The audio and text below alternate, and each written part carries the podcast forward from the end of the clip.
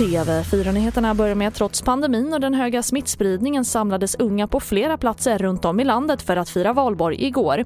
I Linköping upplöste polisen en folksamling med flera hundra ungdomar som enligt polisen inte höll tillräckligt avstånd. Och på flera andra platser, som i Lund, bedömde polisen att folksamlingen inte kunde betraktas som en offentlig tillställning och att man inte kunde ingripa.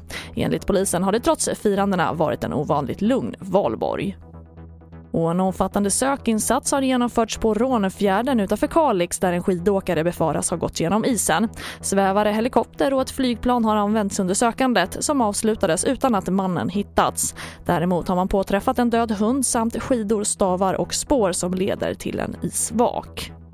Och vi avslutar i USA där det kontroversiella barriärbygget mellan USA och Mexiko som var en av förre president Donald Trumps viktigaste valfrågor fullbordas inte.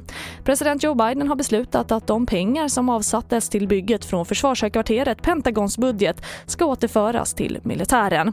Och det rör sig om 14 miljarder dollar, alltså cirka 117 miljarder kronor. Och det var TV4-nyheterna. Jag heter Charlotte Hemgren.